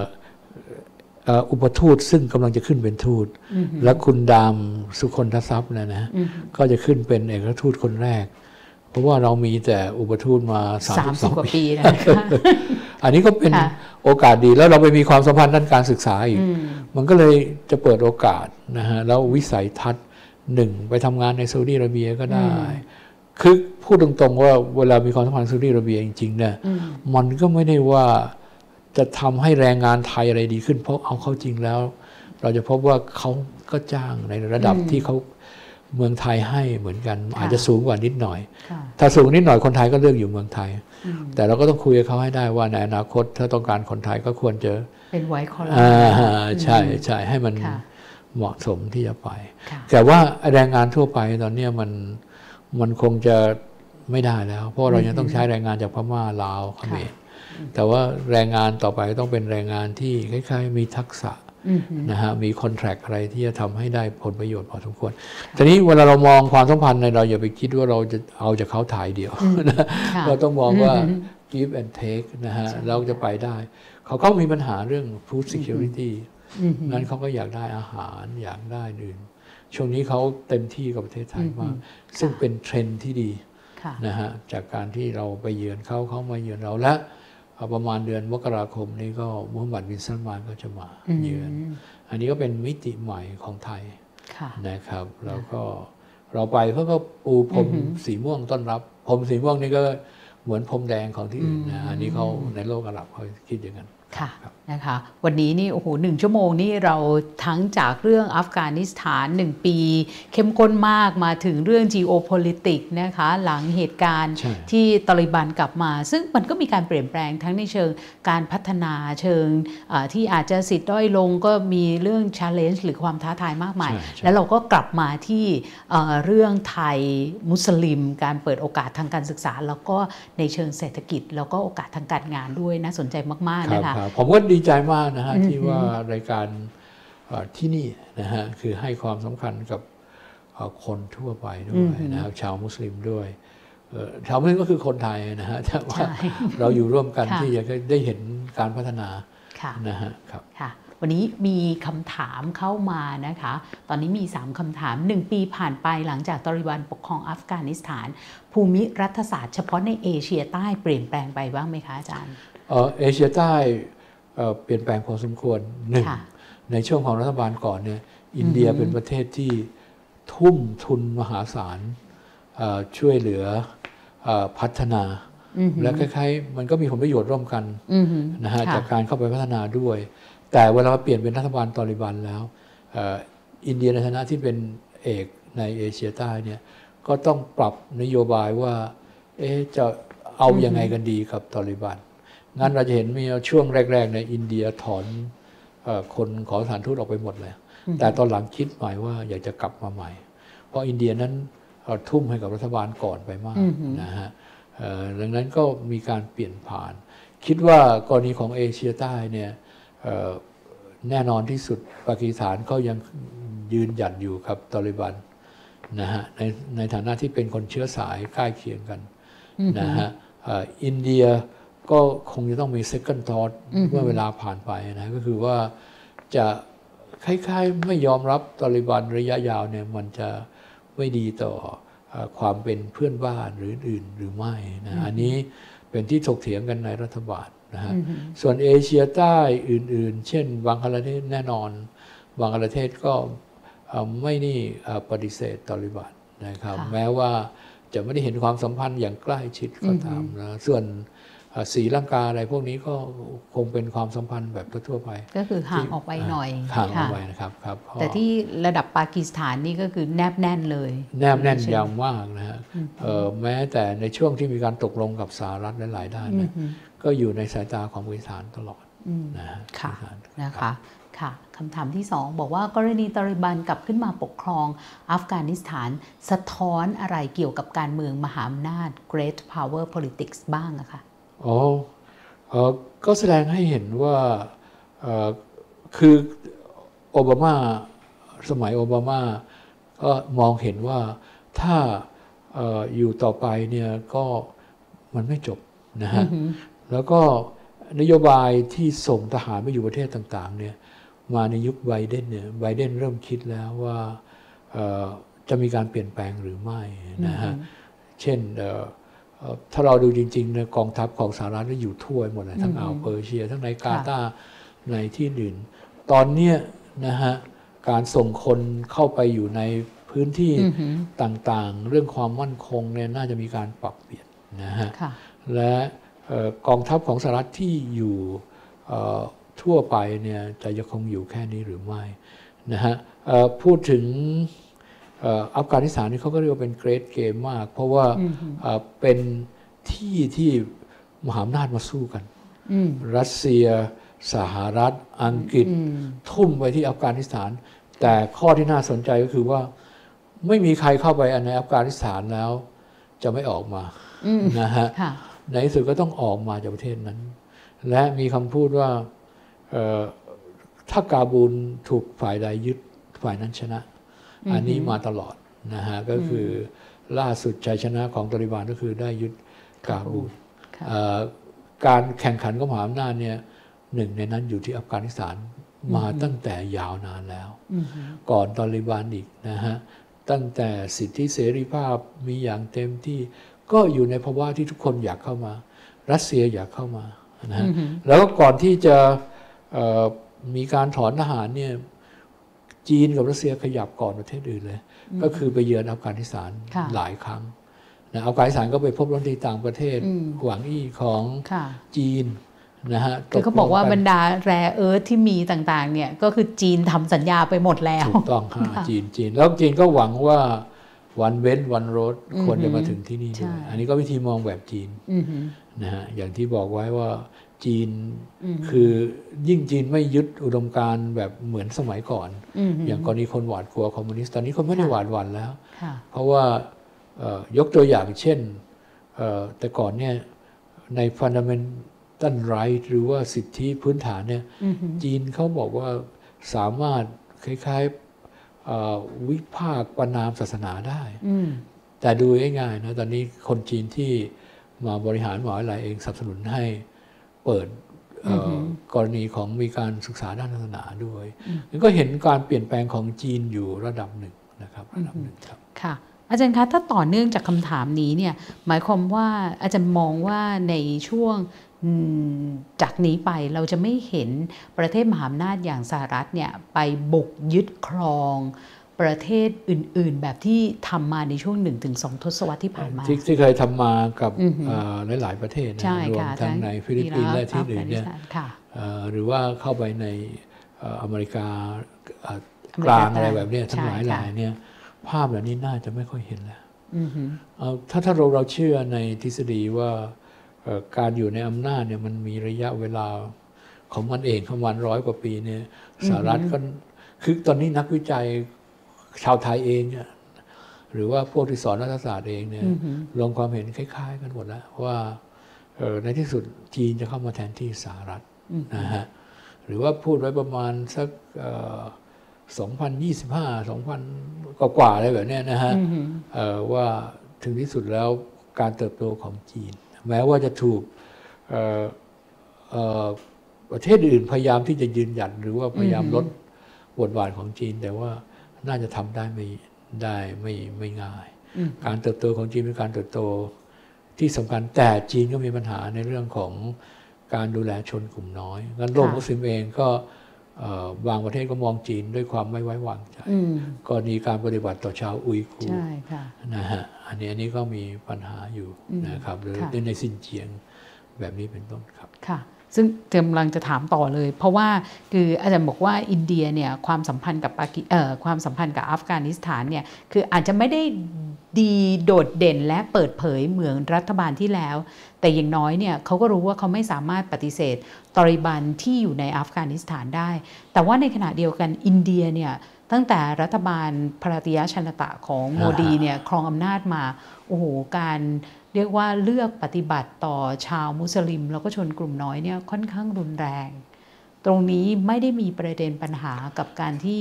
มีความสัมพันธ์กับโลกมุสลิมเหรอคะอาจารโอย์เคเอ่ออินเดียเขามีความพยายามแล้วก็เขาเขาก็เป็นอยู่ก็คือเป็นประเทศสังเกตการณ์ขององค์กรเอ่อความร่วมมืออิสลามอยู่ด้วยอืมเหมือนค่ะกับแอฟริกากลางเหมือนกับไทยเหมือนกันอื่นๆนะฮะอืมแต่อินเดียก็ถูกตั้งคำถามในเรื่องของเออ การละเมิดสิทธิของชาวแคชเมียร์หรือว่าเอ่อประเด็นปัญหาแคชเมียร์เนี่ยเป็นหนึ่งในปัญหาขององค์การความร่วมมืออิสลาม แต่ทำได้ระดับใด หรือว่าคราวที่แล้วที่มีปัญหาที่แสดงให้เห็นถึงการต่อต้านชาวมุสลิมของโมดีอืมอะไรนี้ก็จะเห็นได้ว่าถูกตั้งคำถามเช่นเดียวกันนะครับเขาก็เอ่อแต่อินเดียเนี่ยต้องแคร์โลกมุสลิม เพราะว่าเขาค้าขายกับโลกมุสลิมเยอะมากอืมนะฮะเอ่อคิดว่าเอ่อ ในตอนหลังๆเนี่ยที่มีการเอ่อวิพากษ์วิจารณ์เรื่องมุสลิม เรื่องมีการเดินขบวนอะไรเอ่อรัฐบาลเองเขาก็มามาคล้าย ๆว่าเอ่อคล้ายๆว่าคนคนนั้นพูดผิดอะไรแบบเนี้ยนะฮะซึ่งแต่ก่อนก็ไม่ค่อยจะมีแบบนี้อืมคือระยะหลังก็เริ่มรู้ว่ามันอาจจะกระทบกระเทือนความสัมพันธ์อืมเหมือนกันค่ะน้องเดียวกันจีนก็มีปัญหาเรื่องเออทะเลจีนใต้เราก็เห็นว่าจีนเองก็พยายามรักษาเอ่อ ความสำคัญของความสัมพันธ์ในทางหนึ่ง ในทางหนึ่งก็ยังคงปกป้องพื้นที่เขาเองอยู่อืมนะฮะค่ะฉะนั้นเอ่อคือถ้าเกี่ยวกับอัฟกานิสถานเนี่ยเท่าที่อ่านดูเนี่ยเอ่อตอนแรกทันทีที่อัฟกานิสถานถอนออกจากเอ่อเอ่อสหรัฐถอนออกจากอัฟกานิสถานเนี่ยอินเดียก็ถอนคนตัวเองไปค่ะอินเดียเยอรมันอะไรอะไรต่อแต่ตอนหลังเนี่ยมามีบทความว่า อินเดียทำแบบนี้ไม่ได้ เพราะนี่เป็นเพื่อนบ้านอืมนี่เป็นเอ่อเส้นทางยุทธศาสตร์ที่จะต้องติดต่อกันอืมดังนั้นแม้ว่าอินเดียจะทุ่มให้กับรัฐบาลเดิมเนี่ยอินเดียก็ต้องคิดถึงความสัมพันธ์กับตาลิบันใหม่เหมือนกัน เพื่อไม่ให้เกิดปัญหาความสัมพันธ์ หรือว่าความกระทบกระทั่งด้วยนะฮะแล้วก็หลังจากนั้นเราก็จะได้ข่าวว่าอินเดียก็จะเริ่มคล้ายๆไปมีความสัมพันธ์ คือตอนเนี้ย แม้ว่าจะผ่านไปหนึ่งปีเนี่ยตะวันตกยังไม่เต็มที่อืมอันนี้อยู่ที่ว่าบทบาทของตาลิบันว่าจะทำให้เห็นภาพว่าน่าไว้วางใจอะไรแค่ไหน แล้วความสัมพันธ์กับตอนตก ก็น่าก็น่าที่จะเอ่อยากเหมือนกันพอสมควรที่มันใช้เวลานานเพราะอะไร เพราะว่าประเทศเราเนี่ยไม่ว่าเป็นสวิตเซอร์แลนด์เยอรมัน พวกนี้เคยนำทหาร แม้แต่ฟินแลนด์นำทหารมาอยู่กับสหรัฐทั้งนั้นเลยอืมเพื่อสู้กับกลุ่มตาลิบัน ค่ะงั้นอยู่ๆเคยเป็นศัตรูกันจะเป็นมิตรเนี่ยมันก็คงต้องใช้เวลาอยู่บ้างนะครับค่ะนะคะคำถามสุดท้ายใช่ไหมตั้งแต่ตาลิบันกลับมาเนี่ยเศรษฐกิจของอัฟกานิสถานกำลังแย่ลงเรื่อยๆ คิดว่าปัญหาเศรษฐกิจอาจจะเป็นแรงกดดันต่อความชอบธรรมของรัฐบาลตาลิบันในอนาคตไหมคะเอ่อปัญหาเศรษฐกิจเนี่ยความจริงก็เป็นปัญหาที่สะสมมาจากรัฐบาลเดิมด้วย รัฐบาลเดิมเนี่ยเอาความร่ำรวยไปไว้ในกลุ่มก้อนตัวเองหมดเลยอืมประชาชนเนี่ยอ่าในระดับหนึ่งไม่ไม่ไม่ได้ได้มีสิทธิในการเอ่อคล้ายๆมีชีวิตที่เอ่อดี แต่ว่าเอ่อเมื่อมาถึงการเข้ามาสวมร่างของตาลิบันก็ต้องรับภาระเดิมมาด้วยอืมแล้วก็อยู่ในภาวะที่ต้องเออสร้างความเติบโตทางเศรษฐกิจความสัมพันธ์ระหว่างประเทศ การค้าขายเอ่อดังนั้น คิดว่าเขาต้องใช้เวลานะฮะใช้เวลาเอ่อในเวลาเดียวกันก็ต้องสร้างความไว้วางใจ สร้างให้เห็น เพราะว่าเอ่อประเทศตะวันตกนี้เขาก็จะดูมาตรฐานเรื่องของเสรีภาพเรื่องของอะไร เหมือนกับประเทศไทยก็ค่ะเอ่อเช่นเดียวกันนะฮะก็จะเห็นว่าประเทศตะวันตกถึงได้เรียกร้องว่าให้ไทยเป็นประชาธิปไตย ส่วนประชาธิปไตยจะมีปัญหาอย่างไงของพวกเขานั้นก็เอ่อขอให้ใกล้ๆมีภาพใหญ่ๆว่า ผู้คนมีเสรีภาพอืมหรือว่าแต่ว่าเลือกเสตั้งรีภาพใช่เสรีภาพ หรือว่ารีรีบให้มีการเลือกตั้งหรืออื่นๆอย่างไรก็ตามวิธีการมองดูเรื่องของสิทธิเสรีภาพ วิธีคิด หรือว่าวัฒนธรรมอะไรเนี่ยมันก็สายตาที่มองดูมันอาจจะต่างกันครับอืมค่ะ ทีนี้ถามว่าแล้วจะทันไหมคะเพราะว่าเห็นดูว่า ล่าสุดเนี่ยทางเอ่อเข้าใจว่ามีทั้ง IMF แล้วก็ทางสหประชาชาติเองเนี่ยนักเศรษฐศาสตร์ก็ประเมินว่าประเทศที่จะคล้ายๆ สถานการณ์คล้ายๆ กับศรีลังกาเนี่ยก็อย่างที่เมื่อกี้เอ่อเมื่อสักครู่อาจารย์บอกไม่ว่าจะเป็นซิมบับเวเนอะแล้วก็อ่ามีทั้งเอ่ออาจจะเป็นตุรกีนะคะแล้วก็รวมทั้งลาวอัฟกานิสถานตุรกีเนี่ยเป็นประเทยศที่รุ่งมา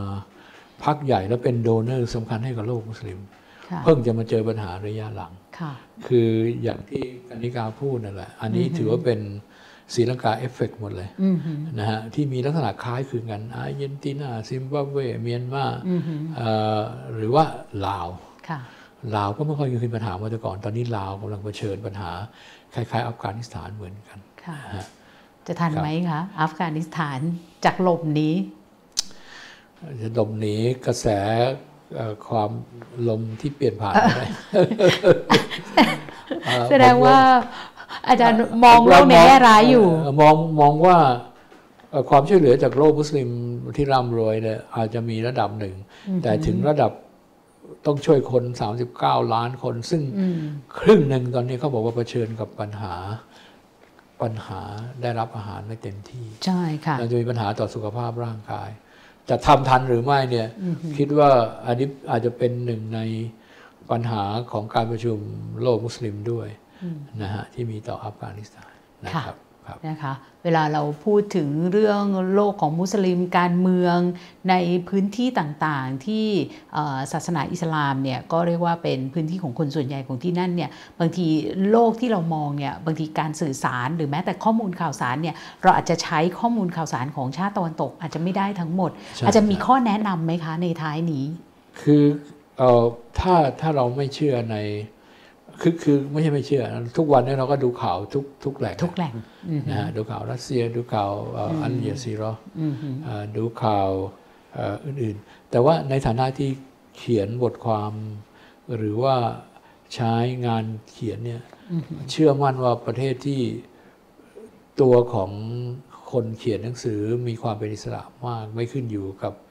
เอ่อสิ่งแวดล้อมอื่น ๆ หรือความคิด อันนี้เป็นสื่อของอินเดียอืมอ่า จากหนังสือพิมพ์ของอินเดียดีๆ หลายเล่มนะอินเดียวันหนึ่งอะถ้าเราเดินในเคยอยู่อินเดียนะค่ะเดินไปในตลาดอินเดียเนี่ยหนังสือห้าร้อยกว่าเล่มอะทั้งฮินดีอุรดูกุจราตีมาราตีอะไรก็แต่คือเขาเป็นนักอ่านนะฮะและเชื่อว่าแม้ว่าอินเดียจะเก่งเรื่องคอมพิวเตอร์เนี่ยแต่สื่อสื่อที่เป็นกระดาษก็ยังเป็นที่นิยมอืมนะฮะแม้ว่าสื่อกระจกจะเข้ามีอิทธิพล แต่ของไทยเนี่ยเราทำสองอย่าง หลังจากตีความเป็นบทความแล้วเราก็ทำเป็นออนไลน์นะฮะอันนี้ก็คิดว่าเอ่อมันจะทำให้คล้ายๆเอ่อกรณีของอินเดียเนี่ยเอ่อเป็นประเทศที่เสรีภาพจริงๆนะฮะแล้วก็เอ่อเพียงแต่ว่านโยบายของฮินดูชาตินิยมเนี่ยต้องมีการปรับค่ะเอ่อคือการคิดถึงเรียกสิ่งที่เขาเรียกว่าฮินฮินดูทวาเนี่ยฮะก็คือ ความคิดที่ว่าฮินดูต้องเป็นหนึ่งไงเนี่ยอืมในโลกที่มีคนหลายศาสนา แล้วก็อิสลามจะเป็นศาสนาที่ คนอิสลามจะมีมากที่สุดในโลกตอนนี้ไม่ใช่ในอินโดนีเซียนะคืออินเดียอืมเอ่ออินเดียนี่ถือว่าเอ่อศาสนาเนี่ยเขาหลากหลายมาก ฮินดูเองเนี่ยถึงกับเขาเรียกตัวเองว่าเป็นเอ่อพิพิธภัณฑ์ศาสนา เพราะว่ามีพระเจ้ามีหลายองค์มีอะไรแบบนี้นะครับ ก็คือมีความหลากหลายทางศาสนาเยอะมากครับค่ะนะคะแล้วก็ที่สำคัญก็คืออย่างที่อาจารย์บอกก็คือว่าเป็นแหล่งข้อมูลถ้าเราอยากจะทำความเข้าใจถึงโลกต่างๆ รวมทั้งโลกของอิสลามด้วยนะคะ วันนี้รายการวันโอวันวันออนวันนะคะใน EP ที่ 274 อัฟกานิสถานหลังตาลิบันเข้าเข้ามาปกครองเนี่ยเรียกว่าครบถ้วนมาก ๆ เลยนะคะ เราไม่ใช่แค่พาไปแค่อัฟกานิสถานเราพาไปทั่วโลกในการเมืองโลกมุสลิมด้วยนะคะ รวมทั้งตอนออกกลางแล้วก็กลับมาเห็นความเปลี่ยนแปลงในความสัมพันธ์ไทยซาอุดิอาระเบียด้วย วันนี้ต้องขอบคุณศาสตราจารย์ ดรจรันมารุรีมนะคะ ซึ่งปัจจุบันท่านเป็นคณะบดี วิทยาลัยนานาชาติ อิสลามกรุงเทพมหาวิทยาลัยเกริกขอบคุณอาจารย์มากๆค่ะยินดีครับยินดีครับคุณกันนิกาครับครับค่ะครับครับ ก็ขอประชาสัมพันธ์ไว้นะคะ วันพฤหัสบดีนี้นะคะ ตอน2ทุ่มครึ่ง อย่าลืมติดตามวันโอวันโพสคลิปนะคะ คุยข่าวนอกสคริปต์กับคุณวิสุทธ์คมวัชรพงศ์พลาดไม่ได้เลยนะคะ วันนี้ดิฉันกันนิกากิติเวชคุณขอลาไปก่อนนะคะ สวัสดีค่ะ